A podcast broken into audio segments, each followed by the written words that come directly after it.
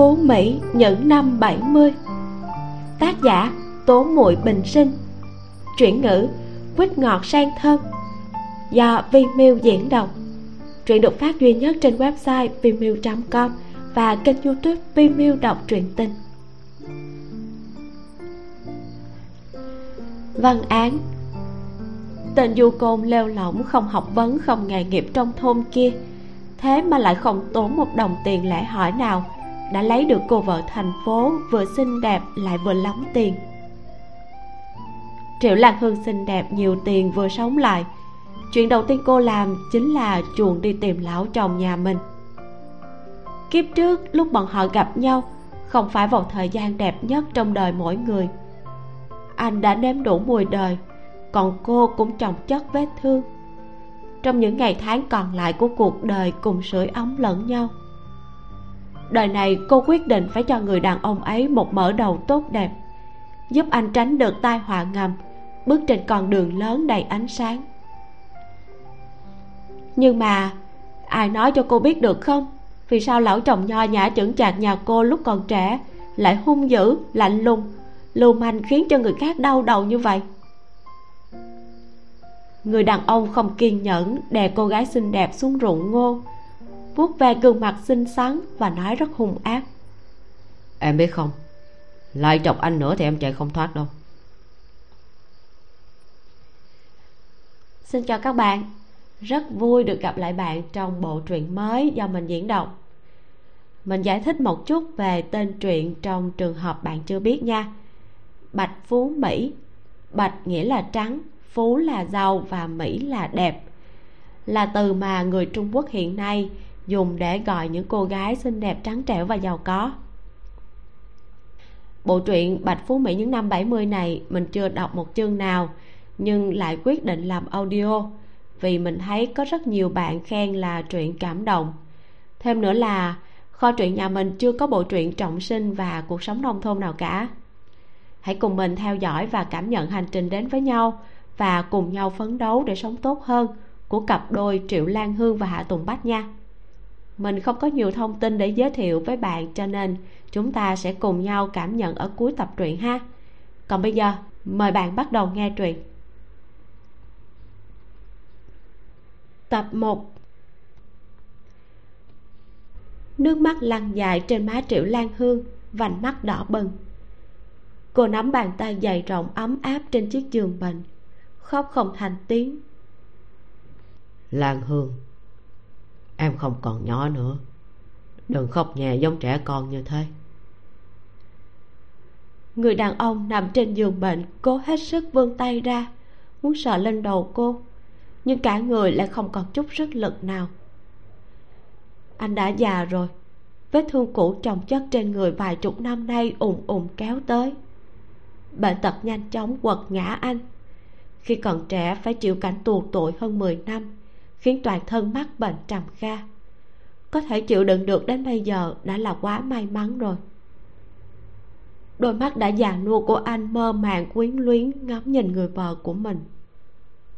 Tuy rằng cô cũng đã già giống anh, nhưng vẫn xinh đẹp đến nao lòng. Khi gương mặt dịu dàng ấy cười rộ lên, đôi mắt cong cong giống như vầng trăng non, cũng là dáng vẻ mà anh yêu nhất cười một cái cho anh xem được không? Triệu lan hương lau sạch nước mắt, miễn cưỡng nở nụ cười với chồng mình trên giường. Hạ tùng bách vừa lòng nhắm mắt lại. Cô che miệng, cô kìm nén tiếng khóc càng lúc càng lớn.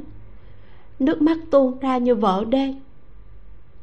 Thư ký hà đứng bên cạnh đẩy gọng kính mạ vàng lên, duỗi tay kiểm tra hơi thở của người đàn ông anh ta khó khăn lắm mới thốt ra được lời an ủi. Phu nhân xin nén bi thương. Phần di sản 董 sự trưởng để lại cho ngài. Hôm sau sẽ có luật sư tới nói chuyện với ngài. Thư ký hà nhìn người đàn ông đã trút hơi thở cuối cùng trên giường. Vừa kính trọng lại vừa tiếc hận. Cuộc đời của người đàn ông này có thể được miêu tả là gặp gần và chăm chỉ. Xuất thân bần hàn 19 tuổi đã vào tù ngồi trong ngục 15 năm. Sau khi ra ngoài thì tay trắng dốc sức làm việc 10 năm. Cứ thế, từ một anh thanh niên nghèo khổ không có bối cảnh gì, đã xoay người trở thành một ông lớn trong lĩnh vực thương mại, đánh cho một loạt các thương nhân lão luyện dày dặn kinh nghiệm, có uy tín lâu năm không gượng dậy nổi. Có thể nói là một truyền kỳ. Bên má triệu lan hương bỗng nhiên chảy xuống hai hàng nước mắt phùng liên, mẹ của cô, xoa xoa gương mặt đỏ ửng của con gái, lầu bầu chọc vào trán cô nói, bị sốt thôi cũng khóc, yếu ớt tới mức này nếu để cha con thấy là bị la cho một trận đó. Triệu lan hương mở mắt, ngơ ngơ ngác ngác nhìn chằm chằm vào phùng liên cả buổi. Phùng liên thở dài, lại nói tiếp, gả cho ai mà không phải là gả mẹ và cha con gặp mặt lần đầu tiên cũng vào ngày lấy giấy đăng ký kết hôn. Căn bản là giống như nằm mơ. Nhưng cuộc sống không phải vẫn diễn ra tốt đẹp hay sao? Triệu lan hương chỉ cho rằng mình đang nằm mơ. Trong lòng vẫn còn đắm chìm trong nỗi bi thương vì mất chồng. Mãi lâu sau vẫn chưa thể nguôi ngoai. Nhưng cho dù nằm mơ, cũng không thể đến mức u mê như vậy chứ. Mơ thấy mẹ cô hồi còn trẻ phùng liên thấy con gái không đáp lại lời bà, còn cho rằng cô bướng bỉnh. Trong lòng còn đang giận bà bà lại chọc chọc vào trán con gái mình chỉ hận sắc không thành thép nói. Dù sao cũng là hôn sự được định từ nhỏ, thích hủy thì hủy, nhưng cha con cũng sẽ khó xử. Cha mẹ người ta còn là thủ trưởng của cha con nữa. Trán triệu lan hương bị đau, cuối cùng cô cũng nhìn thẳng vào mẹ mình đang lải nhải cằn nhằn, ngồi bật dậy cô tinh mắt nhận ra tờ lịch đang để trên bàn. Ngày 16 tháng 4 năm 1976 triệu lan hương bàng hoàng, sửng sốt một lúc lâu sau vẫn chưa lấy lại tinh thần. Mẹ mẹ ra ngoài trước đi để cho con suy nghĩ thật kỹ được không? Phùng liên nhìn cô con gái trổ mã duyên dáng yêu kiều của mình đã nuôi 17 năm nay, hôm nay lại ốm yếu bệnh tật, vậy mà vẫn nhỏ giọng cầu xin bà. Bà cũng không khỏi mềm lòng không đành lòng ép buộc con mình nữa. Triệu lan hương lúc này đã hồi thần lại từ trong cơn hoảng sợ. Cô đã quay về 40 năm trước. 40 năm trước, cô yêu tưởng kiến quân, một anh lính cao lớn và lạnh lùng. Tất cả những gì cô nghĩ là làm thế nào để tưởng kiến quân chấp nhận cô. Vì vậy đương nhiên cô không đồng ý với cuộc hôn nhân do cha mẹ cô sắp đặt. Cũng chính trong năm này cô chết sống quấn quýt lấy gã. Rốt cuộc cũng toại nguyện được gả đi.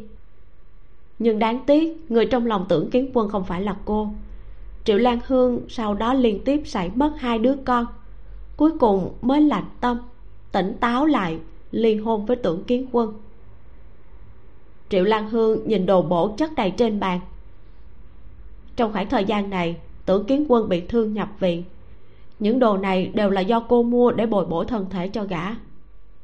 Trong mắt triệu lan hương lóe lên lạnh lẽo. Cũng may, thời điểm cô trở về vẫn còn sớm. Nếu chậm thêm nửa năm nữa, đời này lại phải dính vào cái thứ cặn bã đấy, thì cô sẽ tức giận đến mức có chết cũng không nhắm mắt nổi. Tưởng kiến quân là chồng trước của cô. Sau khi rời khỏi gã, cô mới có may mắn gặp được hà tùng bách. Nhưng bây giờ không phải là lúc xoắn xích về tưởng kiến quân triệu lan hương nhớ rõ, trong hai năm này, ông chồng già nhà cô lỡ tay đánh chết người, bị nhốt vào tù. Cô cho tinh chất sữa mạch nha, mật ong và sữa bột vào trong túi hành lý, rồi xếp thêm một vài bộ quần áo. Cũng muốn tranh thủ thời gian đi tìm ông chồng già nhà mình. Đến khi cha mẹ triệu biết được con gái thừa dịp mình không đề phòng, tự nguyện báo danh phong trào, cùng trèo lên núi cùng xuống nông thôn thì tình thế đã không xoay chuyển được nữa rồi. Chú thích, cùng trèo lên núi, cùng xuống nông thôn là khẩu hiệu của phong trào văn hóa vào những năm 1950 do Mao Trạch Đông khởi xướng, đưa các thanh niên trí thức về nông thôn. Nếu như xuống nông thôn thì cũng đồng nghĩa với việc hôn sự của triệu lan hương và con trai chủ tịch ngân hàng đã tan thành mây khói. Triệu vĩnh khánh tức giận đến mức ăn cũng không ngon vẻ mặt bình tĩnh âm trầm dạy dỗ con gái. Con cho rằng cánh của mình đủ cứng cáp rồi.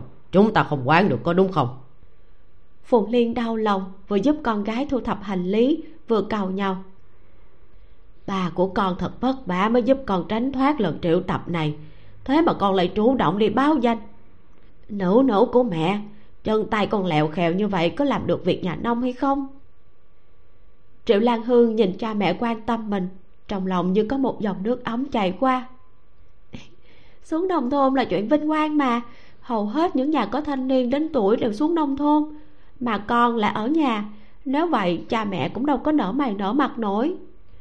Con sẽ chăm sóc thật tốt cho bản thân. Tuyệt đối sẽ không để cho hai người mất mặt đâu. Triệu vĩnh khánh nhìn vẻ mặt kiên định của con gái. Trong lòng ngược lại cũng không có tức giận như vậy nữa để cho con bé đi ăn chút cực khổ cũng không sao. Cả nhà ở ngày được mẹ chiều chuộng cũng chẳng ra cái thể thống gì. Ở trong mắt ông, việc xuống nông thôn nếu như có thể tôi luyện được ý chí con gái thì vẫn có thể coi như là một chuyện tốt. Nếu thật sự không chịu được thì ông cũng có thể khơi thông quan hệ, đưa con gái đến nơi cách nhà không xa lắm. Bà khóc cái gì mà khóc? Tranh thủ thời gian thu xếp cho con mới là chuyện nên làm triệu vĩnh khánh đen mặt trừng vào một cái. Rồi ông lại nói với con gái. Đây là lựa chọn của con. Sau này tốt nhất đừng có đánh điện báo về tố khổ với chúng ta. Cha với mẹ con không có năng lực duỗi tay dài tới vậy đâu. Tiểu hổ tử chạy bình bịch đến bên người chị gái ôm đùi cô. Nước mắt lưng tròng như chực rơi xuống ngẩng đầu nhìn cô nước nở. Đại nổ muốn đi một nơi rất xa à triệu lan hương bế em trai lên, hôn một cái. Ừ đúng vậy. Tiểu hổ tử vùi vào trong cổ cô, gào khóc đến chảy cả nước mũi. Dáng vẻ ủy khuất kia khiến triệu lan hương có chút dở khóc dở cười. Đứa bé còn thơm mùi sữa trước mặt này, vậy mà về sau trưởng thành lại trở thành một đại thần mặt đen, khiến cho người người đều sợ, đánh cho cái tình cặn bã tưởng kiến quân một trận bầm dập không hề nương tay.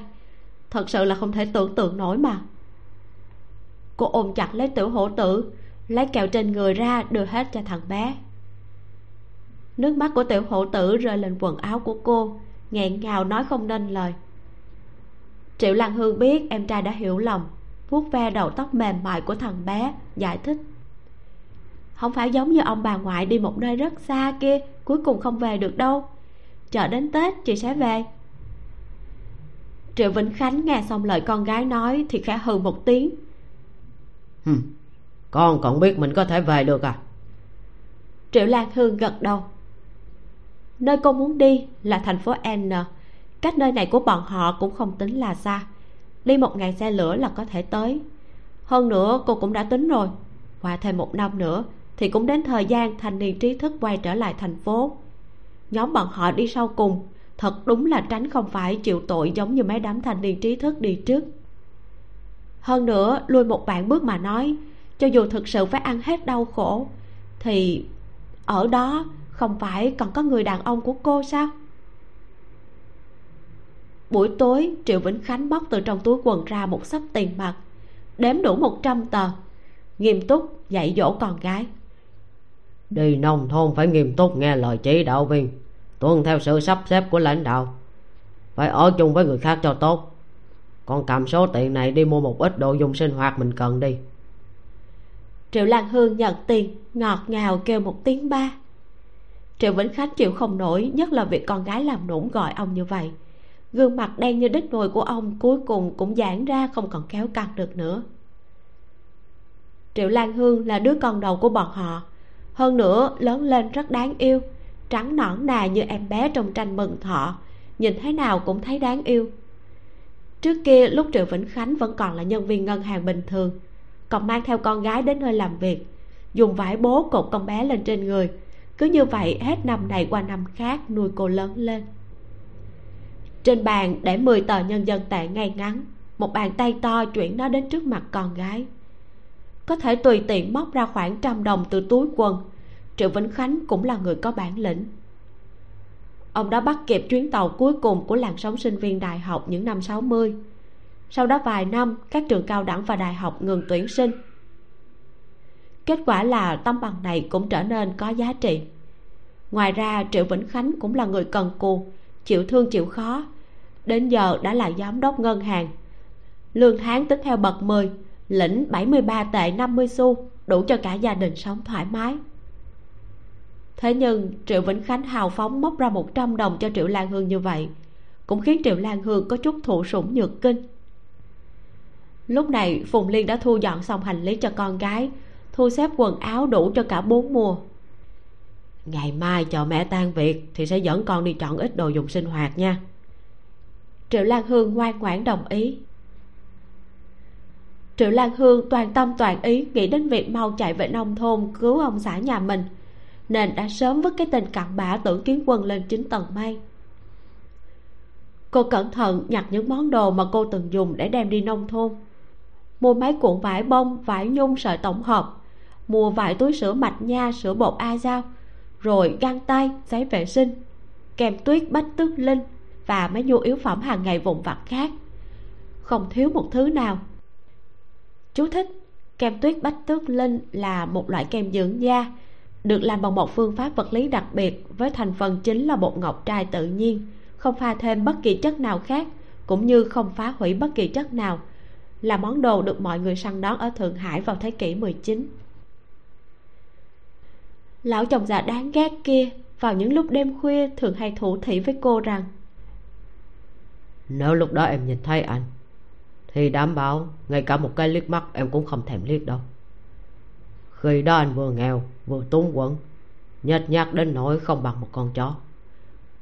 Nguyện vọng lớn nhất chính là ăn được một cái bánh bao trắng làm từ bột mì tinh khiết. Bộ đồ tốt nhất khi đó mặc trên người cũng là nhặt của người khác.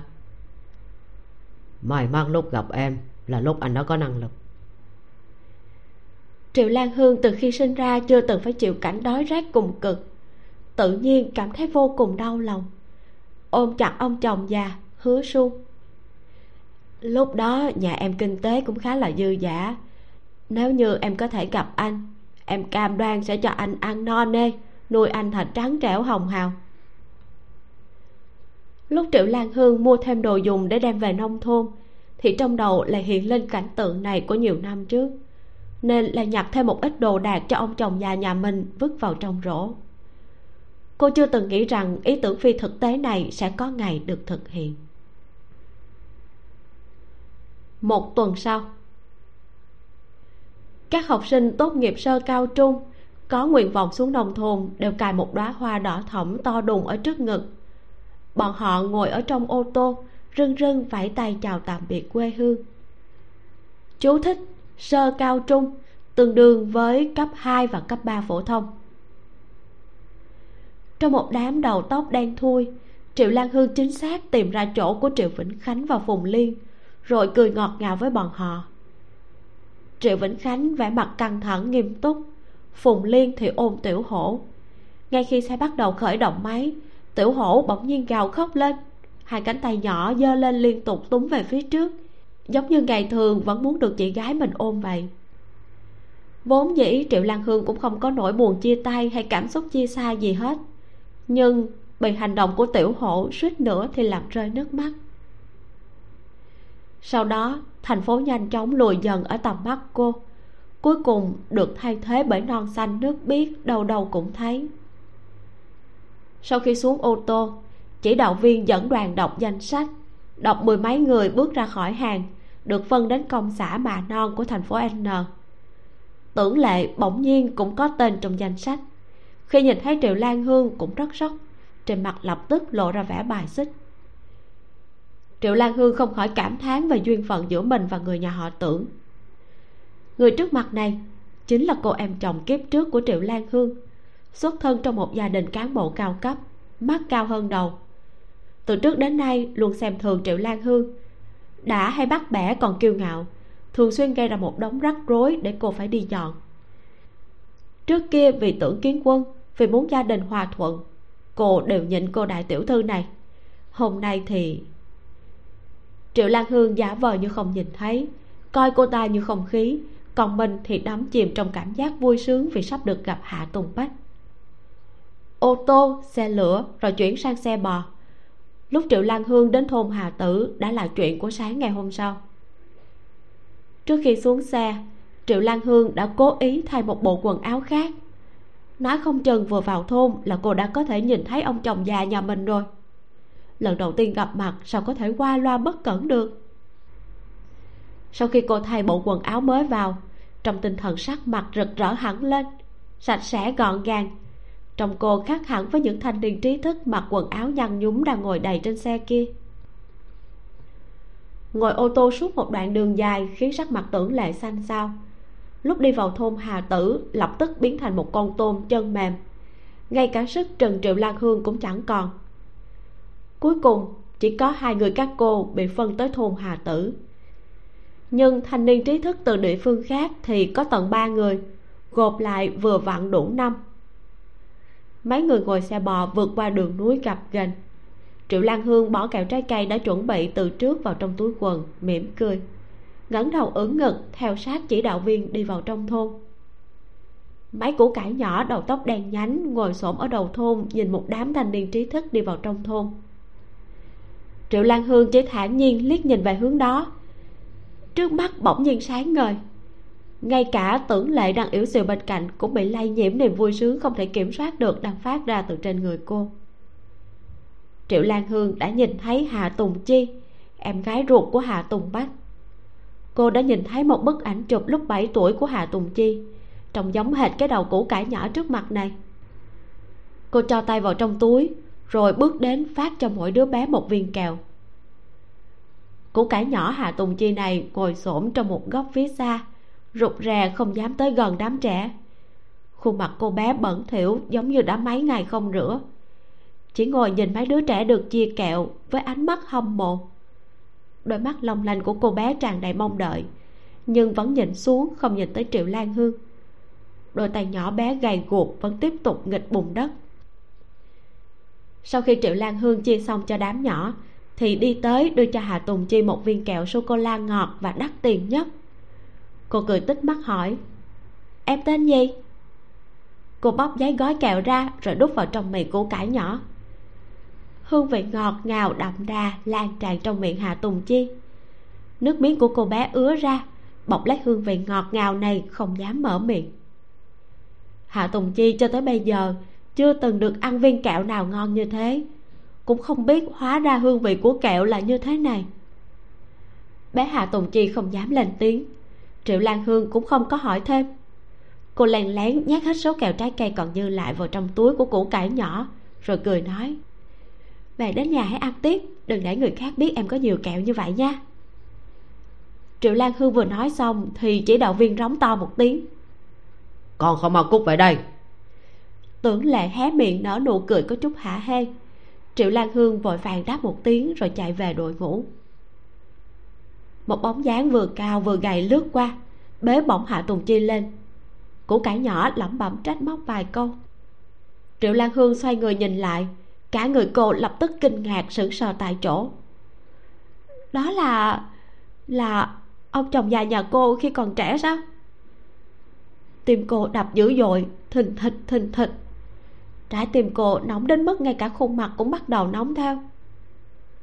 Người thanh niên kia quay lưng về phía cô, ôm em gái mình. Đợi đến lúc triệu lan hương sắp mất hết kiên nhẫn đang chuẩn bị đi thẳng qua đó nói mấy câu, thì anh đã quay người lại. Bốn mắt nhìn nhau, ánh mắt của hai người giao nhau. Triệu lan hương ngây ngẩn cả người. Hình dáng quen thuộc này thật đúng là hạ tùng bách. Cô nhanh chóng nhìn thoáng qua quả nhiên, vẫn có chút không khớp với ông chồng già nhà cô.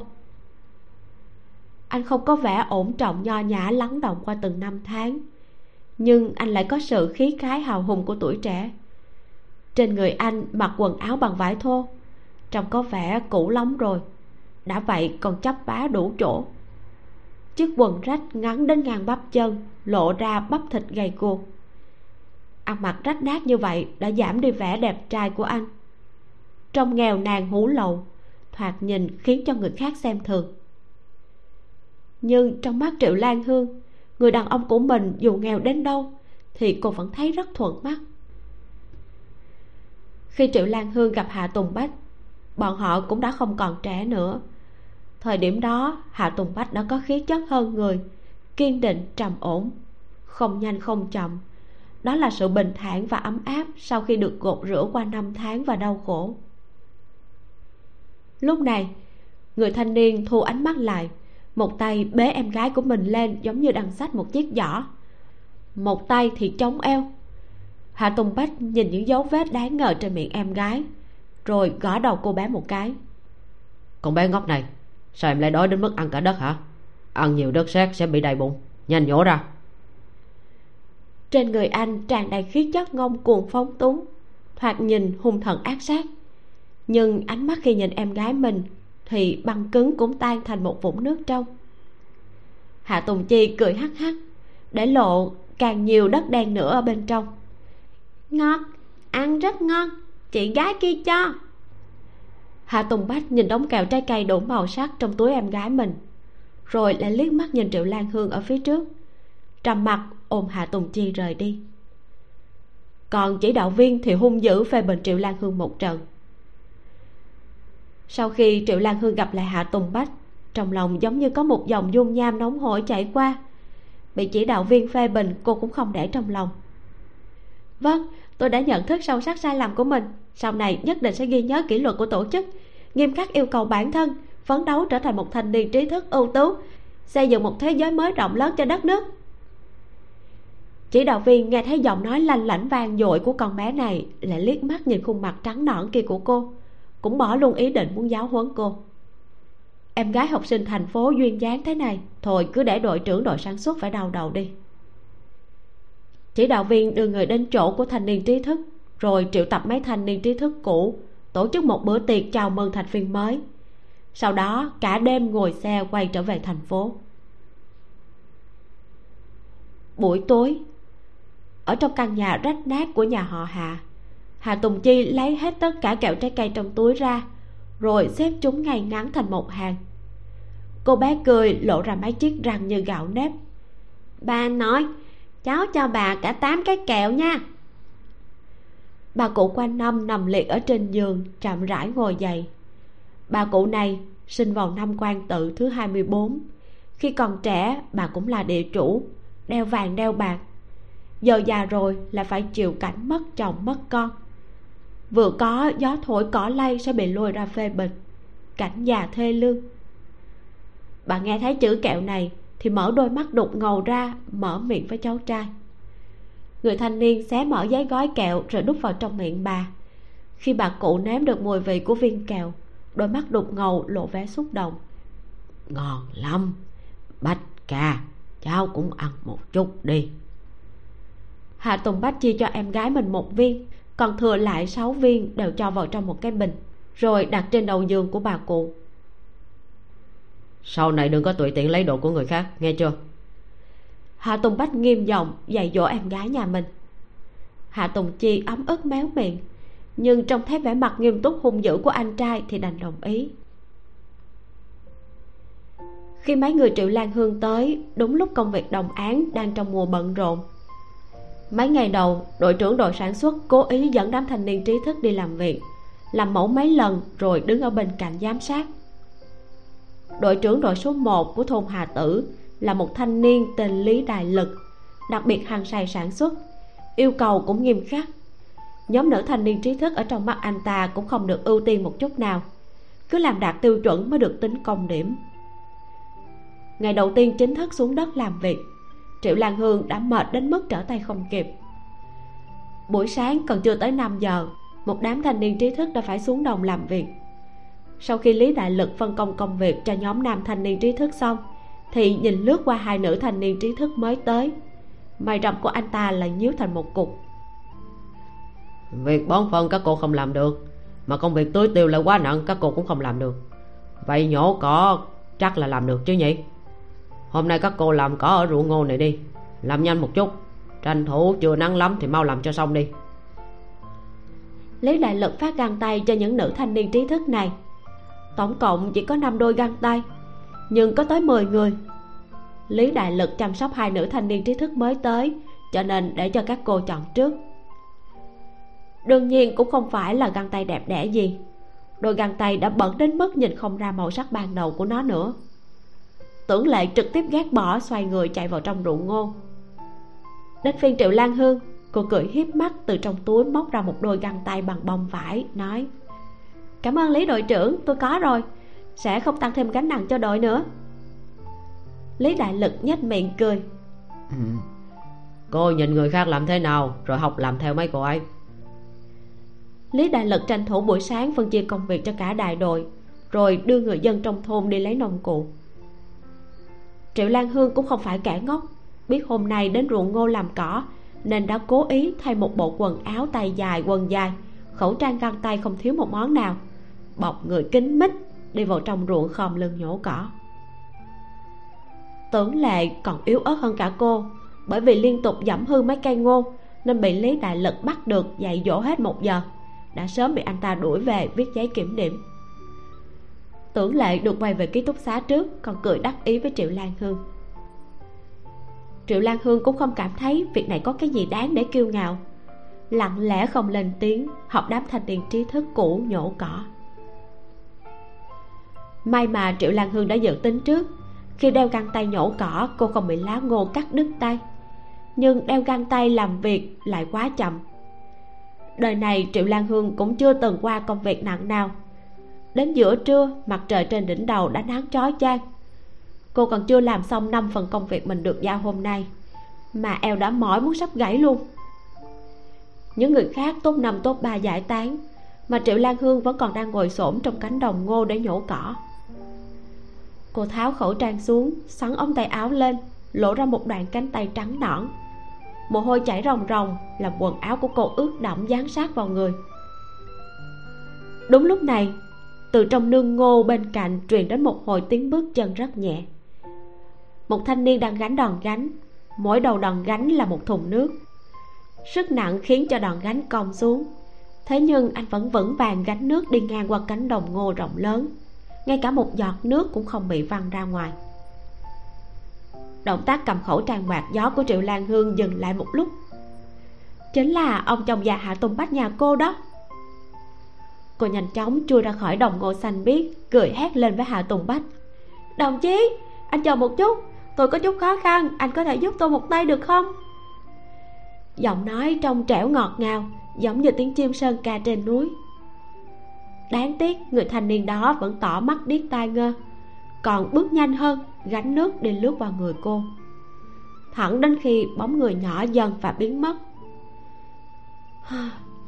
triệu lan hương nhìn vệt nước nhỏ xuống dọc đường khi anh đi qua. Đôi mắt hạnh như làng thu thủy tối sầm lại. Đến mức đó cơ à? Đi còn nhanh hơn cả chạy trốn.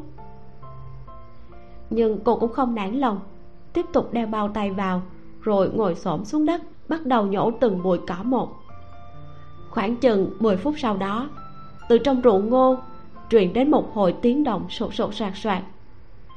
Triệu lan hương cong môi vẫn giữ nguyên tư thế ngồi chồm hổm trên mặt đất, vừa lặng lẽ dùng dư quan liếc nhìn bóng dáng ở phía sau kia.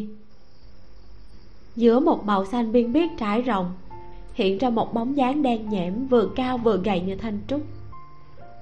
Người thanh niên bước xuống ruộng ngô không nói một lời, lặng lẽ khom lưng dùng tay nhổ cỏ. Lông mày đen rậm anh tuấn không hề nhíu lại, một lèo đã nhổ sạch cỏ dại xung quanh triệu lan hương ngay cả những bụi cỏ rậm ngoan cố có gai cũng chỉ cần năm ba sẻn là đã giải quyết xong. Sau khi nhổ xong hai phần đất anh hít một hơi ồm ồm hỏi. Mảnh đất nào là của cô? Triệu lan hương dùng lá ngô che đi cái nắng như thiêu đốt vô cùng mãn nguyện nghỉ ngơi một hồi. Cô dùng ngón tay chỉ vào mảnh đất này vẽ một vòng tròn. Từ chỗ này tới bên kia cả hai mảnh đất này đều thuộc về tôi làn da trắng nõn mịn màng của cô gái thấp thoáng trong những lá ngô xanh tươi. Bị ánh nắng chói chang chiếu vào, trông vô cùng tỏa sáng.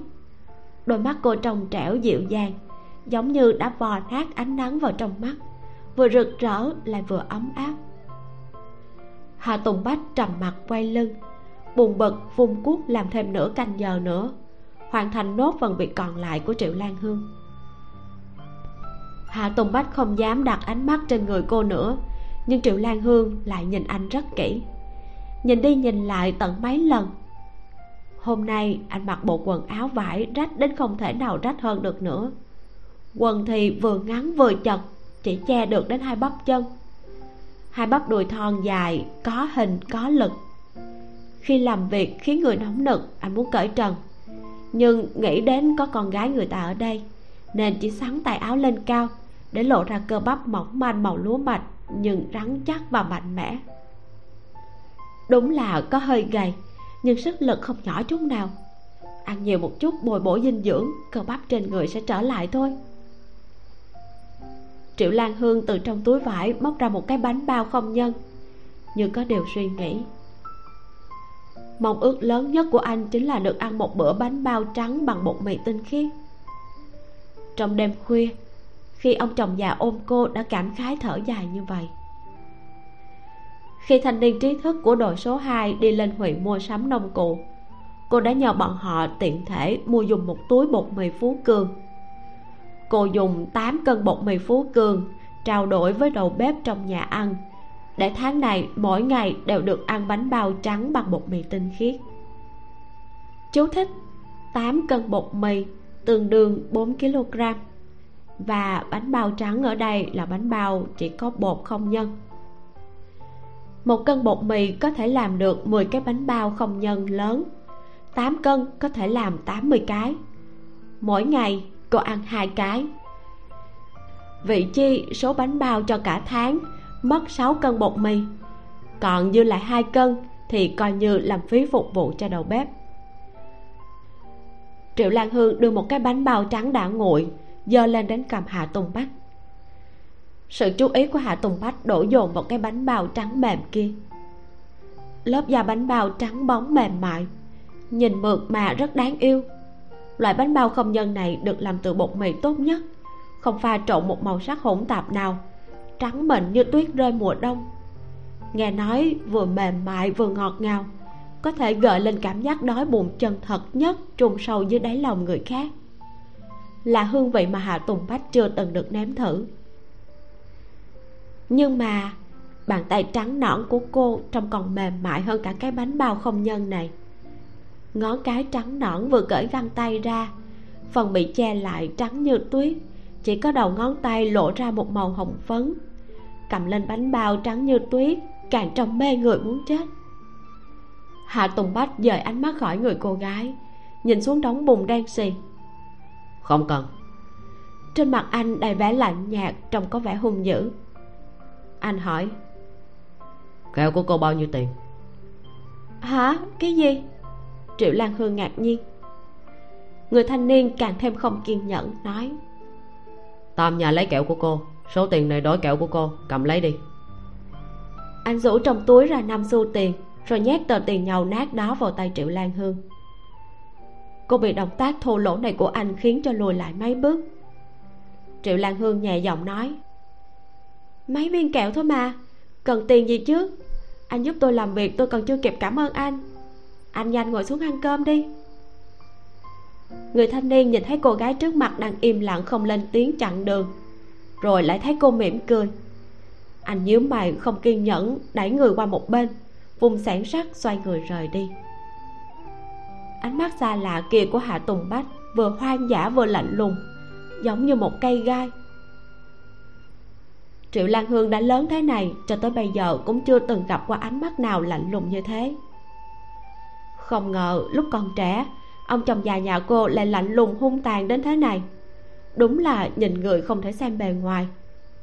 Lúc về già, giả vờ thân sĩ điềm đạm thế ớn. Còn phiên bản 1.0 khi còn trẻ gai góc biết bao nhiêu triệu lan hương nặng nề gặm mấy cái bánh bao, nhai ngấu nghiến, như có điều suy nghĩ, nhìn chằm chằm vào điểm đen đã dần dần nhỏ đi trước mặt.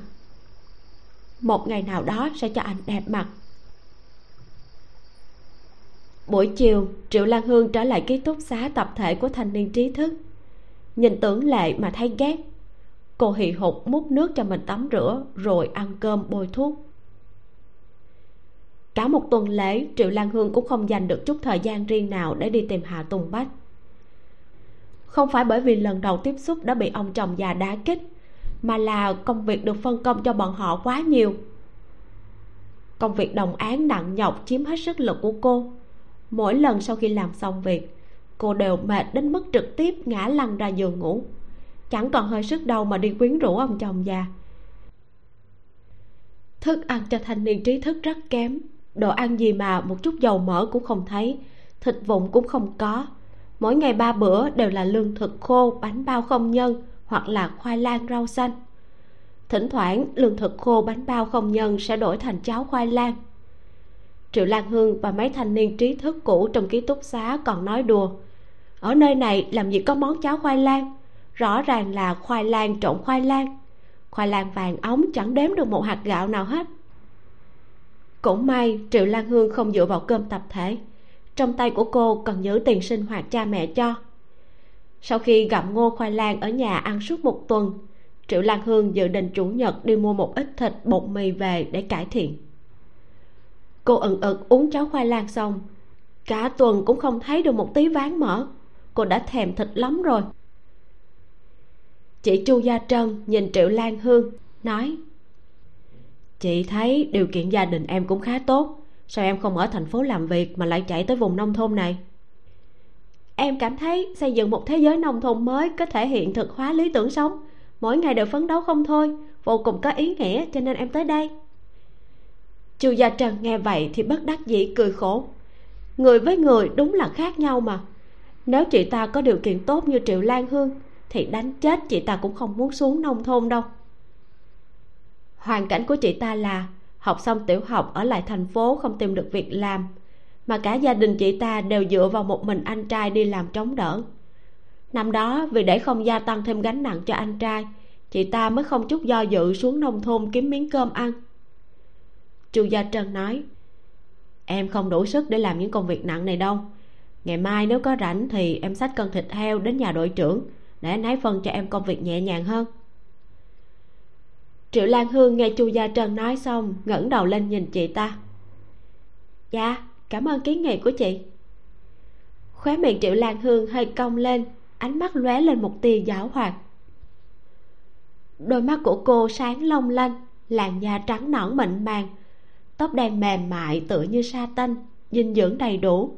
Vừa nhìn đã biết chưa từng nếm qua đau khổ, chưa từng chịu đói khi không làm việc, triệu lan hương mặc áo sơ mi trắng đơn giản, phối với váy đen. Mái tóc mềm mượt buông xõa tự nhiên trên vai. Dáng vẻ vô cùng mộc mạc, xinh đẹp tuyệt trần. Ăn mặc cũng không phải rất xuất chúng, nhưng trông rất phù hợp. Là kiểu xinh đẹp không sao tả xiết. Đám thanh niên trí thức khi liếc mắt nhìn qua chỗ triệu lan hương thì mọi cực khổ khi làm việc dường như được vơi bớt. Cô giống như một phong cảnh xinh đẹp thu hút sự chú ý của mọi người. Triệu lan hương cũng không thích giao tiếp mưu cầu danh lợi như những nữ thanh niên trí thức khác. Hiếm khi nào cô trò chuyện với đám nam thanh niên trí thức này. Bởi như vậy nên đám nam thanh niên trí thức lại càng không có cơ hội tiếp xúc với cô. Dù sao, đầu năm nay, quan hệ nam nữ vẫn chưa được cởi mở cho lắm. Triệu lan hương còn xử sự lãnh đạm như vậy. Đám nam đồng chí nào tùy tiện đi bắt chuyện sẽ dễ bị tình nghi là có mục đích không tốt. Chịu đựng qua hết ngày thứ bảy, rốt cuộc đại đội trưởng cũng buông tha cho đám thanh niên trí thức mới xuống nông thôn này. Từ sáng sớm, tưởng lệ đã tụ họp với một đám thanh niên trí thức đến quán ăn trong huyện triệu lan hương không đi tham gia náo nhiệt, chỉ đi mua năm cân bột mì và một miếng thịt heo, ba lạng dầu. Khi cô cầm theo mấy thứ này về tới ký túc xá tập thể thì hai mắt cũng choáng váng. Ký túc xá nơi các cô đang ở chỉ trong một buổi đã bị sụp mất. Chu gia trân lật đật cầm cây cuốc chạy ra khỏi ký túc xá tập thể. Nói chuyện mà trong lòng vẫn còn run sợ. Ôi, thật là may quá, bên trong không có nhiều người lắm, không có sập chết ai. Triệu lan hương trợn mắt há hốc mồm mà hỏi thăm chu gia trân. Có chuyện gì vậy chị? Chu gia trân nói hình như là lúc triệu tứ đuổi heo bị đụng vào tường nên ký túc xá mới sụp vốn ký túc xá của thành niên trí thức chúng ta là phòng cũ được cải tạo lại, đã lâu năm lắm rồi. Trong khoảng thời gian này lại mưa nhiều, cho nên mới sụp nhanh như thế. Lúc chị đang nấu cơm thì bỗng nhiên lại sụp xuống. Khi không mà lãng phí ba lạng thịt ngon của chị chị phải mắng cái tên triệu tứ kia mới được. Chu gia trân tức giận. Thật ra người dân ở đây vốn có hơi bài xích mấy thanh niên trí thức đến từ thành phố này. Làm không nổi việc nặng, còn ăn trụa lương thực. Hàng năm, đối với chỉ tiêu lương thực của đại đội trưởng không có chút cống hiến nào. Đã thế, còn làm lãng phí nguyên liệu tốt. Khi nhóm thanh niên trí thức đầu tiên xuống thôn nghèo, không đủ tiền xây nhà mới cho bọn họ, lão đội trưởng phải sơn lại nhà cũ để đám thanh niên trí thức này vào ở về sau, các dân làng dần dần hiểu ra bản chất của những thanh niên trí thức này. Vì vậy họ quyết định không bao giờ nguyện ý bỏ tiền xây nhà cho những người này nữa. Vậy phải làm sao bây giờ? Đêm nay không có chỗ để ở rồi. Chu gia trân và triệu lan hương nhìn nhau. Chu gia trân nói, đừng thất thần nữa, mau đi thu dọn đồ đạc của em đi, kiểm tra xem có bị đè hỏng cái gì không. Triệu lan hương mua được mì sợi thịt ngon còn chưa kịp hưởng thụ đã phải lao vào hàng ngũ giải cứu hành lý đầy căng thẳng. Đại đội trưởng lý đại lực nhận được tin tức nhanh chóng chạy tới. Anh ta nhìn ngôi nhà cũ lụp sụp mà đôi lông mày cau lại như có mối thâm thù đại hận gì lớn lắm. Bởi vì năm trước thu hoạch không được tốt, trong đại đội nghèo đến nỗi không mua nổi lương thực cứu trợ. Trước mắt chính là thời kỳ giáp vụ, thì làm gì còn dư tiền để xây nhà cho những thanh niên trí thức này? Chú thích thời kỳ giáp vụ là khoảng thời gian lương thực thu hoạch được của vụ cũ đã cạn, nhưng chưa đến vụ thu hoạch mới, thường chỉ lúc đói kém do chưa đến vụ. Đám thanh niên trí thức vây quanh anh ta hỏi nên làm cái gì bây giờ? Lý đại lực lau mặt một cái rồi kiên định nói, yên tâm đi, tôi sẽ thu xếp chỗ ở cho từng người. Đêm nay tạm ở nhờ nhà của các hương thân. Còn sắp xếp như thế nào, tôi trở về suy nghĩ một chút bây giờ mọi người lý đại lực vừa định nói để mọi người ra ngoài chơi nhưng mà sau khi nhìn thấy làn da trắng nõn của triệu lan hương anh ta lập tức nuốt xuống câu nói này. Nói chung thả mấy cô gái yểu điệu này ra ngoài cũng không tốt lỡ xảy ra chuyện gì thì làm sao? Lý đại lực nói. Mọi người đi theo tôi tới đây. Phòng để nông cụ của đại đội vẫn còn trống. Ban ngày mọi người ở tạm chỗ đó nghỉ ngơi cũng được đám người triệu lan hương tạm thời gửi hành lý đồ đạc ở trong phòng để tài sản của đại đội. Mấy người chật vật, hai mặt nhìn nhau. Đám nam thanh niên trí thức là vất vả nhất. Mặt ai cũng đầy bùn đất. Bàn tay vừa lau mặt một cái, lập tức đen như bao công. Làm đám nữ thanh niên trí thức đang mặc ủ mày ê cũng phải bật cười. Buổi chiều, tưởng lệ đang vô cùng vui vẻ quay về, thì phát hiện những thứ mình không cất vào rương đều bị đập nát cô ta mặt mày u ám, nhìn ai cũng không thuận mắt. Cho đại đội trưởng vừa đi khỏi, cô ta cười lạnh một tiếng. Cái địa phương tồi tàn như thế này. Trong lòng triệu lan hương lặng lẽ khinh bỉ, biết rõ cái nơi này tồi tàn, vậy cô ta còn muốn tới làm cái gì? Triệu lan hương đúng là không thể nào hiểu. Nhưng hiện tại, cô đã đói đến mức ngực dán vào bụng rồi chẳng có thời gian để đi đoán già, đoán non tâm tư của cô đại tiểu thư này. Cô hỏi gia đình xung quanh mượn phòng chứa củi, rồi làm bánh bao nhân thịt và mì rau dài với chu gia trân. Triệu lan hương không tiếc dùng dầu, cô dùng hết cả hai lạng dầu. Một giờ sau, bánh bao của cô đã được hấp chín. Những chiếc bánh bao được làm từ bột mì tinh khiết phú cường cùng với nửa cân thịt heo ba chỉ, vừa béo mềm lại vừa không ngán khi tất cả mọi người đang đói bụng ngồi ở phòng chứa nông cụ thì cô và chu gia trân đang ngồi ở nhà dân bên cạnh, xì sụp nhấm nháp mì sợi. Mùi thơm bay khắp căn phòng, làm cho vài thanh niên trí thức khác không thể không nhìn về phía bọn họ. Khi nhìn thấy vẻ mặt ăn ngấu, ăn nghiến vô cùng hưởng thụ của chu gia trân, bọn họ lại càng đói hơn. Triệu lan hương thấy vậy cũng không giấu giếm mà gọi mọi người đến ăn cùng cô lấy ra một ít mì còn thừa lại trong vắt mì cho đám thanh niên trí thức đang bụng rỗng này. Tuy rằng không nhiều lắm, nhưng ăn với canh nóng tốt xấu gì cũng có thể làm no bụng. Hành động này của triệu lan hương đã khiến trong lòng đám thanh niên trí thức không có nhà để ở này dễ chịu hơn một chút. Hảo cảm trong lòng bọn họ đối với nữ thanh niên trí thức quạnh quẻ ít nói này lại tăng thêm một bậc. Tuy rằng triệu lan hương không mời bọn họ ăn bánh bao nhưng có mì trộn tương đậu để ăn cũng đã là quá tốt rồi. Dù sao thì bột mì cũng là lương thực tinh, thịt heo cũng là vật hiếm có. Đi ăn ké người ta một bữa lương thực tinh là đã chiếm được một món hời cực kỳ lớn rồi. Tưởng lệ ăn no bụng rồi mới trở về chỗ của thanh niên trí thức. Nhưng sau một phen thu dọn hành lý cực khổ, thức ăn trong bụng gần như đã tiêu hóa hết. Lúc triệu lan hương làm bánh bao, cô ta đã ngửi thấy mùi thơm rồi cực kỳ hấp dẫn. Mùi thơm này còn thơm hơn cả bánh bao mà cô ta đã ăn ở tiệm cơm quốc doanh.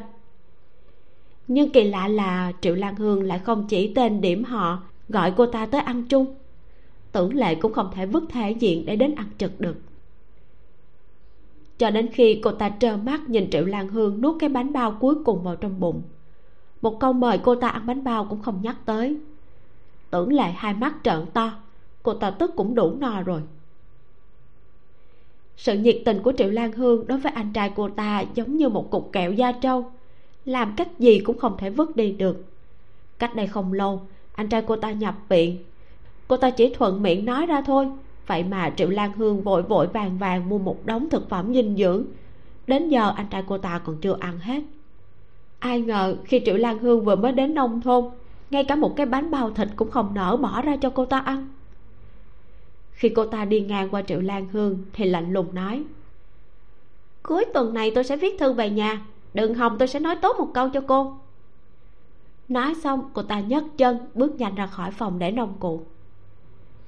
Triệu lan hương thích ý sờ lên cái bụng ăn đến no căng, cũng không thèm để ý đến tưởng lệ. Chu dạ trần quay đầu nói nhỏ với cô, hai đứa quen nhau à? Triệu lan hương mơ hồ nói dạ cùng tới từ một chỗ nhưng không quen thân lắm. Chu gia trần phẫn nộ nói, cô ta thật là, đại đội trưởng còn ở đây mà bày đặt trưng ra bộ mặt ghê tởm đó. Đại đội trưởng là người không thể chê vào đâu được, vô cùng tận tâm làm hết trách nhiệm. Mấy đại đội khác thường xuyên có chuyện người bị đói chết. Tuy rằng đại đội chúng ta ăn không đủ no, nhưng hàng năm cũng phát đủ lương thực. Nếu như chê chỗ này nghèo, sao còn xuống nông thôn làm cái gì? Triệu lan hương cười không nói lời nào, cúi đầu vá lại cái lỗ rách trên quần áo mình. Từng sợi chỉ xuyên qua áo sơ mi trắng tinh của cô. Cô dùng chỉ màu lam thêm một đóa hoa ở ống tay áo. Chỗ đó bị cành cây móc rách, nhìn càng có vẻ tinh xảo xinh đẹp hơn. Sự chú ý của chu gia trần nhanh chóng bị đóa hoa này hấp dẫn, thích vô cùng. Triệu lan hương đưa cái áo cho chu gia trân xem, còn mình thì trống cầm nhìn bầu trời xanh tâm trạng thật không tệ. Ký túc xá tập thể của thành niên trí thức bị sập. Không biết đội trưởng sẽ sắp xếp nơi ở của bọn họ như thế nào. Cô thì, ngoài nhà của ông chồng già nhà cô, chỗ nào cô cũng chẳng muốn đi. Triệu lan hương đang nghĩ cách để đến sống trong nhà của ông chồng già nhà mình. Còn lý đại lực thì đang nghĩ nát óc để bố trí chỗ ở cho đám thanh niên trí thức này anh ta đã nói khô cả hồng còn đặc biệt triệu tập thôn dân đến để thảo luận. Tuy rằng cái danh thạch niên trí thức nghe rất êm tai, tới đây với cờ hiệu là xây dựng xã hội chủ nghĩa nông thôn mới. Kết quả đúng thật là xây dựng, nhưng mà xây dựng đến mức bọn họ càng nghèo hơn. Trong lòng tự hỏi, từ tận đáy lòng không có gia đình nào bằng lòng thu nhận đám thanh niên trí thức này cả. Lý đại lực kiên nhẫn nói mọi người cũng không cần lo lắng cơm nước cho bọn họ. Chỉ ở nhậu một khoảng thời gian ngắn mà thôi. Chờ xây xong ký túc xá của thanh niên trí thức cũng không cần làm phiền mọi người nữa. Nếu như không đồng ý thì đành ở luân phiên từng nhà một. Dù sao tổng cộng cũng chỉ có mười mấy thanh niên trí thức. Mỗi nhà tiếp đãi một tháng như vậy đối với mọi người đều công bằng. Đồng thời cũng tiết kiệm được tiền để xây nhà cho bọn họ. Các thôn dân vừa nghe xong thì không ai ngồi nổi nữa. Này không phải đội trưởng cậu đang muốn lừa chúng tôi đây chứ? Đây là những người thuộc phái ngày thẳng tiến bộ nói ra. Không được không được. Mỗi nhà ở một tháng cũng không phải chuyện tốt không ổn định gì hết. Trong lòng những học sinh đó đoán chừng cũng không muốn đâu. Đây là những người thuộc trường phái quanh co vòng vào mịt mờ. Hay là bốc thăm đi rút thăm trúng nhà ai thì nhà đó thu nhận. Đây là những người theo phe mạo hiểm mọi người đẩy tới đẩy lui, gần cổ tranh cãi hồi lâu. Cuối cùng, lý đại lực quyết định các cán bộ phải làm gương tốt tiếp nhận đám thanh niên trí thức này. Nhà của đại trưởng, bí thư chi bộ, hai người. Phó đội trưởng, phó bí thư chi bộ nhận một người. Mấy người còn lại thì thôn dân tự bốc thăm. Đơn giản là chỉ lo chỗ ở không nuôi cơm. Chỉ cần dọn dẹp một căn phòng cho đám thanh niên trí thức này ở là được rồi mặc dù chỉ có thế này thôi, mà cũng có rất nhiều người không muốn chịu thiệt. Nhà của lý hữu phúc rút được ba người. Nhà lý kiến quốc rút được ba người. Nhà hạ quốc khánh rút được ba người. Nhà hạ ái quân rút được hai người. Những nhà không rút trúng thanh niên trí thức âm thầm thở phào nhẹ nhõm. Trong lòng âm thầm sung sướng, nhưng lại không dám để lộ niềm vui này ra ngoài ngược lại còn vỗ vỗ người của mấy nhà kia vô cùng hùng hồn nói yên tâm đi những học sinh này đều rất hiểu chuyện. Không chừng mỗi tháng còn trợ giúp chút tiền thuê nhà phí nấu ăn cho mấy người nữa đó.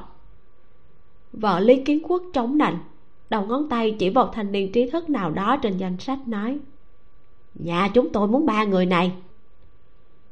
Ba người bà ta chọn theo thứ tự là tưởng lệ triệu lan hương đường thanh. Ba thanh niên trí thức này hàng ngày đều ăn mặc sạch sẽ chỉnh chu, dáng vẻ lanh lời xinh đẹp. Nhìn mới giống người thành phố chân chính. Ba ngày hai bữa không phải đến tiệm ăn thì cũng mua thịt về nấu bữa ăn ngon. Tình hình kinh tế khá giả, làm cho thôn dân không khỏi thấy bắt thèm. Nếu thật sự nhận ba người này, nói không chừng còn được thơm lây, ăn ké được một chút thịt. Ba nhà khác lập tức không vui. Kết quả của việc không vui là mọi người lại bắt đầu cãi nhau vì tranh giành người xa xỉ trong mấy thanh niên trí thức này mà bọn họ cãi nhau ỏm tỏi khiến đầu óc của lý đại lực nhảy bừng bừng. Anh ta vỗ mạnh lên bàn một cái tức giận mắng. Tất cả im miệng hết cho tôi chửi ầm lên như thế mà xem được hả? Đội trưởng lý đại lực tính tình cục cằn thoạt nhìn có vẻ hung dữ nhưng thật ra là người hiền lành. Ở đại đội rất có uy nghiêm ngay cả người phụ nữ đành đá nhất trong đại đội cũng không dám chọc giận anh ta. Cuối cùng bí thư chi bộ nói như vậy không được như vậy không được. Nhà ai bằng lòng chủ động tiếp nhận thanh niên trí thức thì đứng ra. Chỉ nghĩ đến việc muốn lợi dụng không thì làm sao mà được. Cuối cùng nể mặt đội trưởng và bí thư chi bộ có mấy nhà do dự đứng dậy giảm bớt áp lực cho mấy nhà đã rút thăm kia bình quân mỗi nhà chỉ nhận một đến hai người. Áp lực không coi là lớn vẫn trong phạm vi có thể chấp nhận được. Sau khi lý đại lực tiễn hết mọi người ra về thì cả người cũng muốn rệu rã. Anh ta lấy khăn tay lau mặt một cái rồi nói với bí thư chi bộ. Sắp xếp bố trí thế nào cho các đồng chí này cũng đau đầu lắm. Bí thư chi bộ hài hước nói. Quan tâm làm gì bọn họ không có tài sao? Lý đại lực vỗ trán nói vậy thì để bọn họ tự mình lựa chọn. Lo cái này rồi lo cái kia, tôi đây không phải sẽ mệt chết à? Lúc xế chiều lý đại lực đến chỗ ở tạm thời của thanh niên trí thức để thông báo quyết định của anh ta. Bảo đám thanh niên trí thức này tự mình lựa chọn chỗ ở. Đợi đến cuối năm, khi đại đội nộp lương thực lên, nếu giàu có, thì sẽ xây cho bọn họ ký túc xá mới.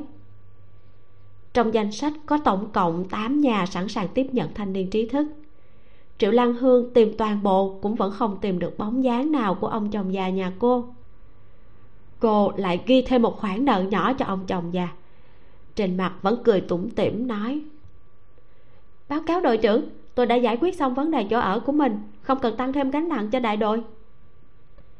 Lý đại lực liếc cô một cái. Nữ thanh niên trí thức này đang dùng đôi mắt to long lanh nhìn trầm trầm vào anh ta. Nhìn đến mức trái tim của anh ta đập thình thịch khuôn mặt đen như than không được thoải mái quay sang chỗ khác. Anh ta mở miệng nói một câu tiếng địa phương đặc sệt. Biết rồi là nhà ai? Giọng nói trong trẻo của triệu lan hương bắn ra cái tên kia. Nhà hạ tùng bách ạ. À? hai tay của lý đại lực đang vào nhau dáng vẻ tự như đang suy nghĩ rất nhiều. Nhưng thật ra thì đầu óc đã bị nụ cười của nữ thanh niên trí thức này làm cho mê muội sao có thể có người cười đẹp như vậy nhỉ? Khi cười rộ lên đôi mắt long lanh giống như nước suối trong veo. Đánh thẳng vào trái tim người khác khiến trái tim trở nên tê dại. Hả? Là nhà hạ tùng bách à? Hạ hạ tùng. Đột nhiên anh ta tỉnh táo lại. Hạ tùng bách. Đây không phải là tên lưu manh chơi bời leo lỏng không học vấn không nghề nghiệp hạ tùng bách trong thôn kia chứ lý đại lực đột nhiên lắc đầu nghiêm túc nói. Cô đổi sang nhà khác đi nhà này không được. Triệu lan hương khá ngạc nhiên với giọng điệu nghiêm túc không cho phép từ chối của đội trưởng. Lý đại lực nhìn vẻ nghi ngờ lóe lên trong mắt nữ thanh niên trí thức thì mịt mờ nói. Thành danh của cái nhà đó không tốt không phải chỗ tốt để ở đâu. Tôi sẽ bố trí một nhà khác giúp cô triệu lan hương không bỏ sót sự khinh thường trong giọng nói của lý đại lực. Cô biết tổ tiên của ông chồng già nhà mình là địa chủ. Cuộc sống những năm 60 70 rất khó khăn. Chỉ sợ ở trong đại đội cũng không có địa vị gì. Vị đội trưởng ngay thẳng chính trực này xem thường nhà họ hạ. Xét về mặt tình cảm cũng có thể tha thứ được.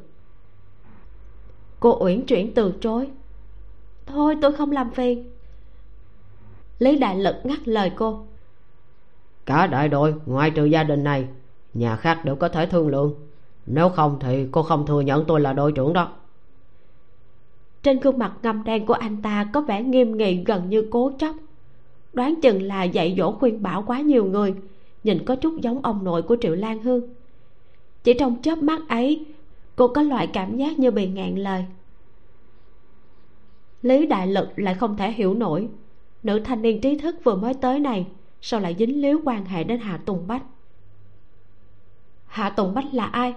Đó không phải là hạ lão nhị sao? Tên của hạ tùng bách là do ông cố địa chủ của anh mời đại sư tới đặt tên cho.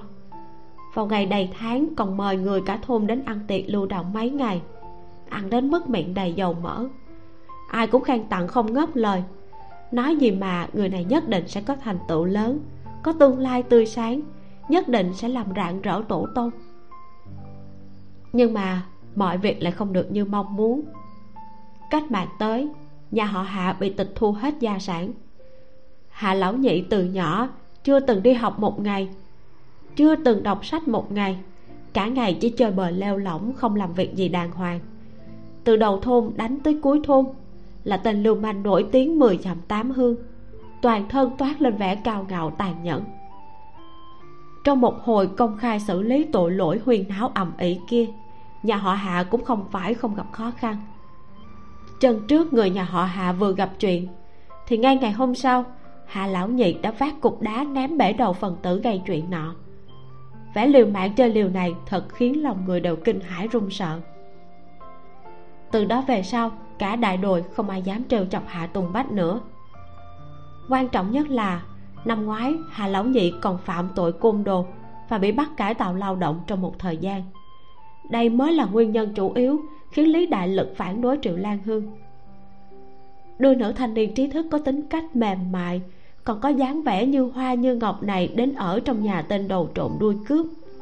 Đây chẳng phải là đưa dê vào miệng cọp sao? Một hơi nuốt trọng, có khi còn không kịp giấy dụa ấy chứ. Lý đại lực dùng tay ra hiệu như vậy đi. Đêm nay cô thu dọn chút hành lý đến nhà tôi ở. Tôi dọn cho cô một căn phòng riêng. Người nhà tôi đều rất dễ ở chung. Câu này anh ta chưa kịp nói hết đã bị nữ thanh niên trí thức mỉm cười lắc đầu từ chối. Triệu lan hương nói, người nhà họ hạ có quan hệ thân thích với tôi. Tôi ở đó cha mẹ tôi cũng yên tâm hơn. Mồm miệng cô lanh lợi giọng nói trong trẻo giống như ngọc trai rơi trên mầm ngọc. Cô nói tiếp.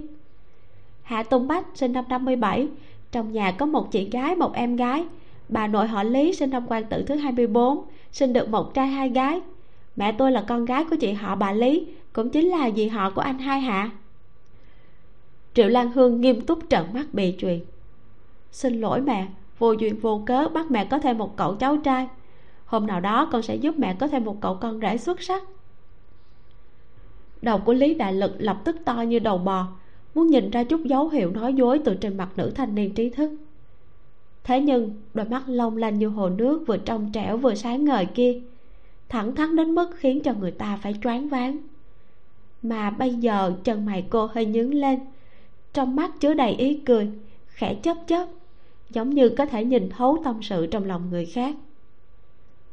Lý đại lực ngượng ngùng thu hồi ánh mắt đang quan sát cô lại chuyện này như vậy như vậy cũng không tốt. Người ta đã nói là thân thích, lý đại lực cũng không tiện nói thêm gì nữa. Chẳng lẽ anh ta còn phải phàn nàn tư tưởng phẩm chất của thân thích người ta không được tốt ở trước mặt người ta sao? Thế là kết quả triệu lan hương cứ như vậy thành công lừa gạt được chỗ ở của mình. Vào buổi chiều đám thanh niên trí thức tụ họp ở nơi ở tạm thời của họ, nói chuyện phím, đánh bài.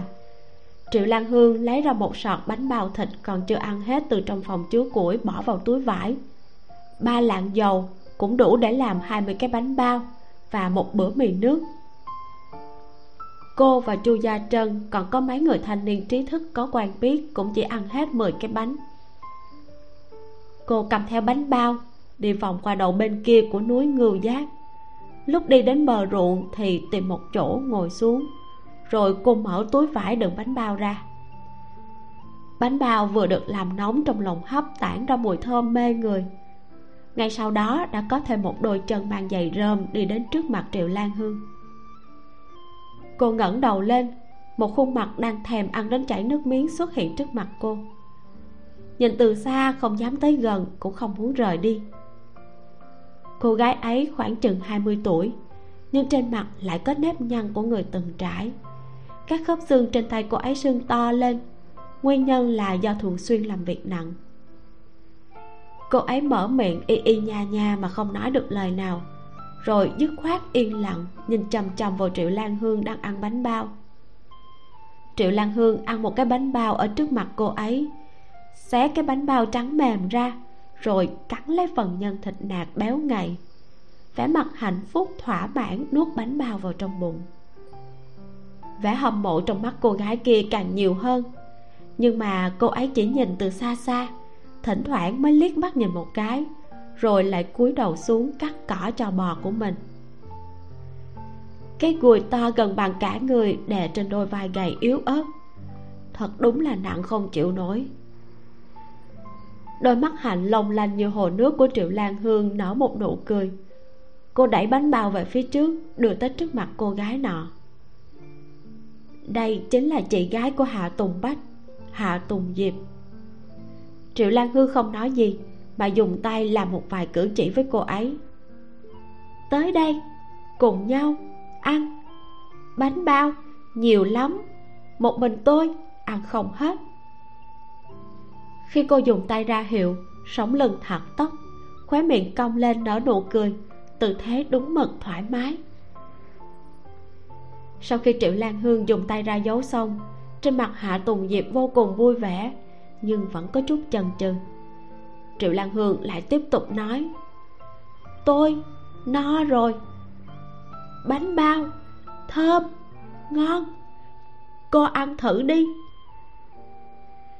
khi còn nhỏ, hạ tùng diệp bị sốt cao một trận, ảnh hưởng đến dây thần kinh thính giác, không thể nghe thấy bất kỳ âm thanh nào, nên dần dần cũng không biết cách nói chuyện. Cha mẹ hạ lần lượt qua đời, là cô ấy đã nuôi em trai, em gái. Có thể nói, cô ấy chính là người hạ tùng bách kính trọng nhất, không ai có thể sánh được. Triệu lan hương ở với hạ tùng diệp nhiều năm, giao tiếp hàng ngày với cô ấy hoàn toàn không có vấn đề sau khi kết hôn, cô phát hiện ra chỉ chồng hà tùng diệp của mình trên thực tế lại là một người thích ăn. Trước kia sống quá khổ, hầu như chưa từng được ăn món gì ngon, nên khi về già đặc biệt rất thích ăn ngon, nhất là bánh bao thịt. Triệu lan hương cong môi, dẫn dắt từng bước. Ném thử đi. Cô nhét bánh bao vào trong miệng hạ tùng diệp, làm cả người hạ tùng diệp chấn động cô ấy ấn đầu lưỡi lên vỏ bánh bao mềm mại, trong hốc mắt bỗng nhiên ưng ướt. Rồi cô ấy cúi người xuống, dùng bàn tay thô ráp sờ chiếc bánh bao trong miệng. Cảm giác đói bụng cồn cào từ trong dạ dày khiến quai hàm của cô ấy nhai một cách máy móc. Miếng thịt lợn béo ngậy tràn đầy nước ngọt thơm ngon chảy vào miệng. Hương vị ngọt ngào và đậm đà cuốn lấy mọi giác quan vô tình, hạ tùng diệp đã ăn hết một cái bánh bao. Cô ấy cảm nhận được một cảm giác thỏa mãn mà cô chưa bao giờ có được trong cuộc đời mình. Nhưng mà cô ấy vẫn còn chưa no. Vì để tiết kiệm khẩu phần ăn trong nhà, hôm nay cô ấy chỉ mang theo một cái bánh bao không nhân đen thùi. Công việc buổi sáng quá vất vả, nên cô ấy đã ăn hết sạch rồi. Giữa trưa chỉ có thể uống nước cho no bụng hạ tùng diệp ăn hết cái bánh này đến cái khác mà cô ấy không hề hay biết. Cô ấy ăn hết bánh trong tay, triệu lan hương lại đưa một cái khác. Cuối cùng, túi đựng bánh bao của triệu lan hương cũng xẹp xuống. Cô cười tủm tỉm, dùng tay ra giấu nói, chị hạ, chị có thể giúp em một chuyện không? Em muốn ở nhà chị. Chẳng vạn tối khi hạ tùng bách đang gánh phân gà lên khu ruộng đất riêng của nhà mình để bón thúc, thì anh thấy chị cả nhà mình xách một túi hành lý to về nhà. Chị ấy đi đến căn phòng đã bỏ trống nhiều năm trước, bỏ đồ đạc xuống. Chị ấy không nói tiếng nào, đã lấy cây trổi quét dọn trong ngoài một lượt, ném cái chuồng gà phủ đầy bụi bặm ra ngoài, rồi lại ném tới cái ki, cái cuốc cây hạ tùng bách cũng không hỏi chị gái anh đang muốn làm gì mãi cho đến khi chị ấy cười hiếp mắt, lấy bộ ga trải giường và chăn bông mới ra, thì cuối cùng Hà tùng bách mới nhìn thẳng vào đó. Ánh mắt bướng bỉnh khó thuần tối sầm lại. Chiếc chăn bông này chính là đồ cưới mà chị ấy đã dành dụm rất lâu mới mua được. Từ trước đến nay, chị ấy đều không nỡ lấy ra dùng. Rất nhanh hạ tùng diệp đã dọn dẹp xong một căn phòng cô vốn là người tay chân nhanh nhẹn, ưa sạch sẽ. Một khi rảnh rỗi thì không ngồi yên bất cứ ngóc ngách nào trong nhà cũng không có bụi bặm rơi xuống. Mặc dù ngôi nhà cổ của nhà họ hạ có chút cũ kỹ, nhưng lại được cô dọn dẹp sạch sẽ, ngăn nắp, không có dấu hiệu mục nát hay xuống cấp. Đúng lúc đó, hạ tùng bách nghe thấy xung quanh vang lên tiếng bước chân nặng nề. Anh ngước mắt lên, nhìn về phía trước. Một bóng người mảnh mai đập vào tầm mắt người phụ nữ xách hành lý nặng trĩu, đi từng bước đến ngôi nhà cổ của gia đình họ hạ. Sau khi đặt hành lý xuống đất, cô vén tay áo lau trán, giọt mồ hôi óng ánh chảy xuống da thịt, mái tóc đen mượt dính vào má, mắt hạnh lộ rõ vẻ mệt mỏi. Hạ tùng diệp lắc chiếc chuông trên thắt lưng của mình, vẫy tay với em trai đang đứng ở trong thửa đất phần trăm. Chú thích, đất phần trăm là tên gọi của loại đất trước kia do hợp tác xã trích tỷ lệ phần trăm trong quỹ đất hợp tác xã, hoặc các hộ dân sau khi đưa đất vào hợp tác xã thì được giữ lại 5% tự chủ phát triển kinh tế, như trồng rau, hoa màu. Hạ Tùng Bách thả đống phân món trong tay xuống, Im lặng đi đến bên cạnh giếng rửa tay, Rồi đi tới trước mặt vị khách không mời mà tới này Chị gái ra giấu tay cho anh, Nói, Giúp, cầm hành lý Hạ Tùng Bách cầu chặt đôi mày rậm Đôi mắt đen trong hơi dữ tợn hơi trầm xuống. Hạ Tùng Diệp thấy trong mắt cậu em trai lớn nhà mình lộ ra sự cảnh giác, liền nói, Để cho cô ấy ở nơi này. Cô ấy không có chỗ ở. Đầu ngón tay thô ráp của Hạ Tùng Bách đè lên vai người phụ nữ, Đẩy cô ra sau một chút.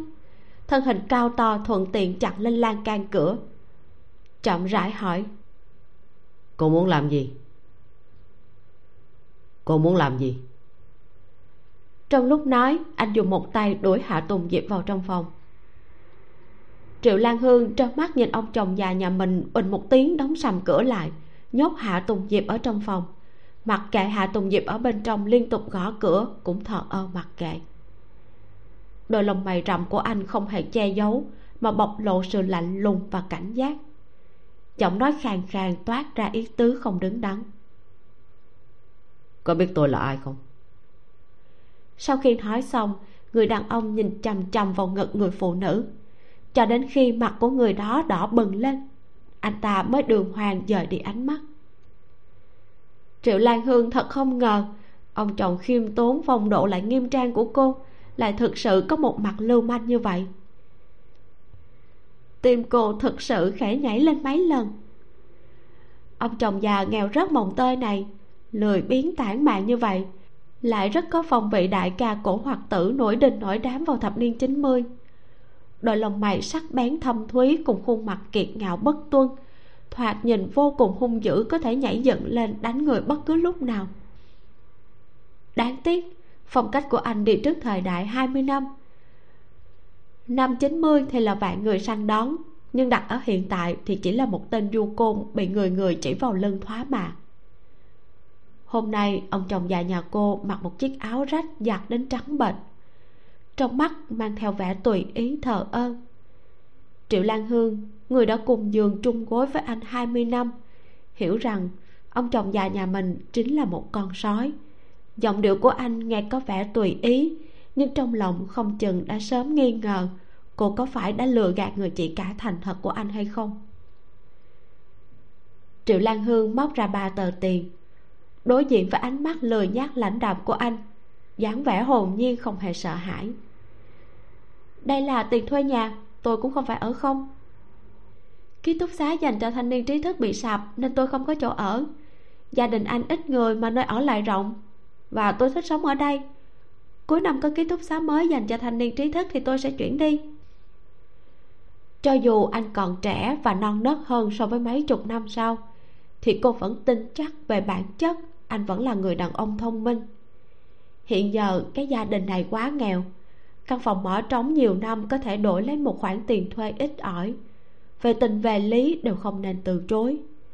Hôn chi, cô thoạt nhìn cũng không giống với người không thành thật lúc này, hạ tùng diệp lại dùng sức mà gõ lên cửa vài cái. Lo lắng quát gọi y a, thậm chí còn giận dữ đạp cửa vì bị nhốt trong phòng. Nể mặt chị gái, nể mặt cô gái thoạt nhìn yếu đuối vô hại này. Hạ tùng bách tạm thời nhượng bộ. Anh cầm lấy sắp giấy bạc trên tay cô thản nhiên nhét vào túi mà không thèm nhìn, rồi nói lời cảnh cáo. Tôi cảnh cáo cô trước, cô đừng có gây chuyện nếu cô gây sự thì lập tức đóng gói hành lý cút. Triệu lan hương gật đầu, dùng chân đá đá ba lô. Vất vả cho anh rồi, Lam viên. Triệu lan hương tạm thời sẽ không khách sáo với anh. Trung quy cũng là người xa lạ trả tiền thuê nhà. Quá khách sáo thì sẽ bị nghi ngờ là có động cơ xấu. Hạ tùng bách từ nhỏ đến lớn đã quen bị đại đội đối xử lạnh nhạt. Đột nhiên gặp phải người xa lạ quá nhiệt tình thì không phải nghi ngờ cô là kẻ ngốc, thì cũng sẽ nghi ngờ cô có động cơ. Triệu lan hương đã học được một bài học từ lần đụng độ lạnh nhạt ở cánh đồng ngô lần trước. Hạ tùng bách không phải là người thích nợ nhân tình, cho nên lần trước giúp cô phỏng chừng là vì mấy viên đường kẹo kia. Anh cho rằng trả sạch khoản nợ thì lập tức nhanh chóng rời đi. Nếu ăn thêm mấy cái bánh bao không nhân của cô nữa, thì khoản này lại không thể tính toán rõ ràng loại suy nghĩ cẩn thận này vẫn thể hiện trên người hạ tùng bách của vài thập kỷ sau. Đó chính là giàu có hào sản. Nếu là người đã từng giúp đỡ anh, thì anh sẽ dùng toàn lực mà trả lại. Có tiền trả tiền, có lực thì ra sức. Thiếu nợ một phần, anh sẽ trả ba phần. Bởi vậy, anh là thần tài của nhiều người. Người xung quanh đều cam tâm tình nguyện kết bạn với anh. Nhân tình từ bốn phương tám hướng không ngừng kéo tới sự nghiệp của anh cũng phát triển không ngừng. Hạ tùng bách thu lại dáng vẻ lưu manh, trầm mặt xoay người nhặt hành lý vương vãi trên mặt đất rồi ôm lên vào phòng. Hạ tùng diệp được thả ra, tay nâng lên nắm thành quả đấm gõ vào đầu anh hai cái, vẻ mặt vô cùng tức giận. Rất bất mãn đối với hành vi vừa rồi của anh, phản phất như đang bảo vệ địa vị chủ gia đình của mình. Hạ tùng bách cũng không phản kháng cúi đầu để mặc cho cô ấy đánh. Hạ tùng diệp ái náy xông lên trước mặt triệu lan hương, giật nhẹ miệng, làm động tác nói, nó, tính tình không tốt. Người không xấu, yên tâm. Cô ngồi, nó thu dọn. Triệu lan hương thật sự nghe lời, tìm một chiếc ghế đẩu rồi ngồi xuống hai tay cô trống cầm, say sưa nhìn ông chồng già nhà mình thu dọn trong trong ngoài ngoài. Anh dùng mấy tấm ván gỗ đặt ngang lên chiếc giường thô sơ. Các khớp nối được khép bằng các rãnh. Toàn bộ không dùng bất cứ một cái đinh nào. Động tác của anh rất thành thạo. Mảnh gỗ vụn bay lên nơi lưỡi lềm hạ xuống. Cuối cùng anh thổi vài hơi. Mùng cưa trên ván giường cũng bị thổi bay xuống. Ngón tay cái thô ráp sờ soạn khắp nơi trên ván giường rút hết dòng trọc lên. Đôi mày kiếm sắc bén thâm thúy của anh dựng ngược. Khi mặt không biểu tình, thường toát ra sự dữ tợn. Tuy nhiên, khi xử lý những thứ này, thì lại là một người thợ mộc nghiêm túc và tỉ mỉ. Triệu lan hương nhìn đến mê mẩn, trong mắt lơ đãng toát lên vẻ dịu dàng. Giờ phút này, cô vô cùng muốn ôm lấy người đàn ông gầy gò này, phủi hết mọi bụi bặm trên đầu anh nhưng cô biết mình tuyệt đối không thể làm như vậy. Ông chồng già nhà cô là người có tâm đề phòng rất mạnh. Hạ tùng bách ngẩng đầu, trong mắt triệu lan hương đã trở về cảm xúc bình thường. Cô dùng ngón cái chạm vào giường, hơi có vẻ ghét bỏ, hỏi. Cái này có ngủ được không vậy? Hạ tùng diệp mỉm cười, ra hiệu giải thích. Nó đã làm, thợ mộc, tay nghề tốt, dương an tâm, ngủ. Triệu lan hương lấy ra cái bánh bao thịt cuối cùng từ trong túi quần đưa cho hạ tùng bách đầu đầy mồ hôi. Hạ tùng bách không nhận.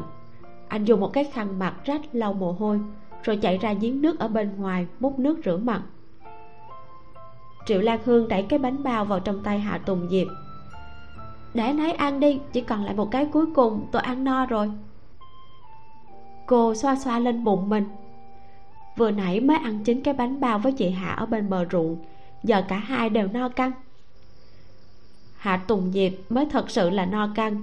Trên đường trở về, bụng cô bị trướng lên rất khó chịu.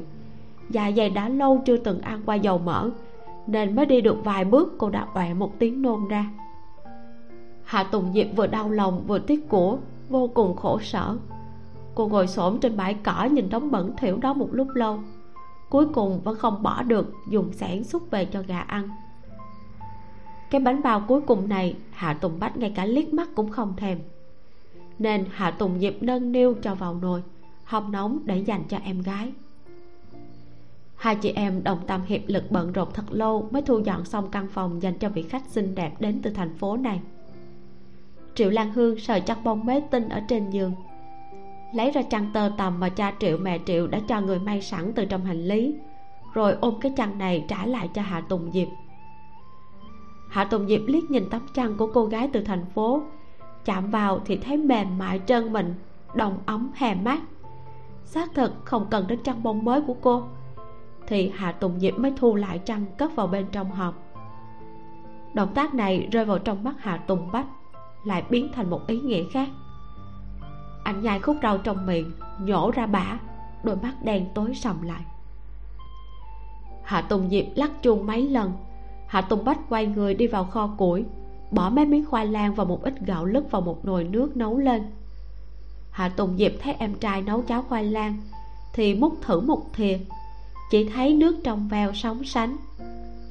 Cô ia lắc đầu, rồi cầm vài nắm gạo cho thêm vào. Hạ tùng bách nhướng mi thờ ơ ngồi xuống nhóm lửa. Hạ tùng diệp dùng chuông gõ một cái vào đầu anh trừng mắt liếc anh một cái. Hạ tùng bách nhàn nhạt nói thế là được rồi cho nhiều gạo như vậy thì tháng sau ăn cái gì? Tuy anh nói như vậy nhưng khi xúc cơm anh múc cho bà nội một bát cơm đầy hạt gạo trắng tinh rồi xới đầy một bát nửa gạo nửa khoai cho vị khách từ thành phố. Còn lại một đống khoai lang vàng thì chia cho ba chị em. Kết thúc tập 1 như vậy là sau khi hạ tùng bách ở thời hiện đại qua đời vì bệnh, triệu lan hương đau khổ cùng cực, rồi chợt nhận ra mình được sống lại vào giữa những năm 70 Thời điểm mà cô chưa kết hôn với người chồng đầu tiên là tưởng kiến quân. Cô liền lập tức ghi danh tham gia phong trào thanh niên trí thức về nông thôn, Với mong muốn được gặp lại người chồng thân yêu hiện tại của mình Và giúp đỡ anh trong khoảng thời gian cực kỳ khó khăn này, Đặc biệt là ngăn cản một sự kiện quan trọng Làm bước ngoặt trong cuộc đời của Hạ Tùng Bách. Anh đánh người phải ở tù. Vừa đến thôn hà tử thì triệu lan hương đã được gặp ngay hạ tùng bách 19 tuổi gầy go, dáng vẻ dữ dằn khó gần tuy anh luôn tỏ ra hằng học và thô lỗ với cô, nhưng triệu lan hương đâu có phải là người bình thường. Những chiêu ấy của hà tùng bách đương nhiên là chẳng có tác dụng gì. Chẳng những thế, anh còn bị bắt buộc phải miễn cưỡng chấp nhận cô đến ở trong nhà anh. Sau tập đầu tiên thì mình thấy bộ truyện này được tác giả viết với giọng văn mộc mạc, cốt truyện bình dị. Hiện tại chưa thấy tình tiết lắc léo hay là cao trào nào, nhưng mình tin về sau chắc chắn sẽ có rất nhiều khó khăn và thử thách cho cặp đôi chính của chúng ta. Bộ truyện này hơn 150 chương và mình sẽ chia đều ra để đọc thì có tổng cộng khoảng gần 30 tập. Cảm ơn editor quýt ngọt sang thơm đã chuyển ngữ bộ truyện này. Nếu như bạn không chờ được bản audio của mình mà nóng lòng muốn biết diễn biến của câu chuyện, thì có thể vào phần miêu tả của video, bấm vào link mình đính kèm để đọc truyện ngay tại nhà do chính editor chia sẻ để ủng hộ bạn ấy nha. Hãy cùng mình chờ đợi thêm những màn trổ tài làm mỹ thuật của triệu lan hương trong tập 2 nói thật là, diễn đọc truyện này khiến cho mình liên tục đói bụng và nuốt nước miếng ừng ực luôn. Hiện tại thì mình đang thèm bánh bao quá chừng luôn đó. Còn bạn thì thế nào? Hãy cho mình biết cảm xúc của bạn sau khi nghe truyện nha. Cảm ơn bạn rất nhiều. Mình là vi miu xin chào và hẹn gặp lại trong tập sau.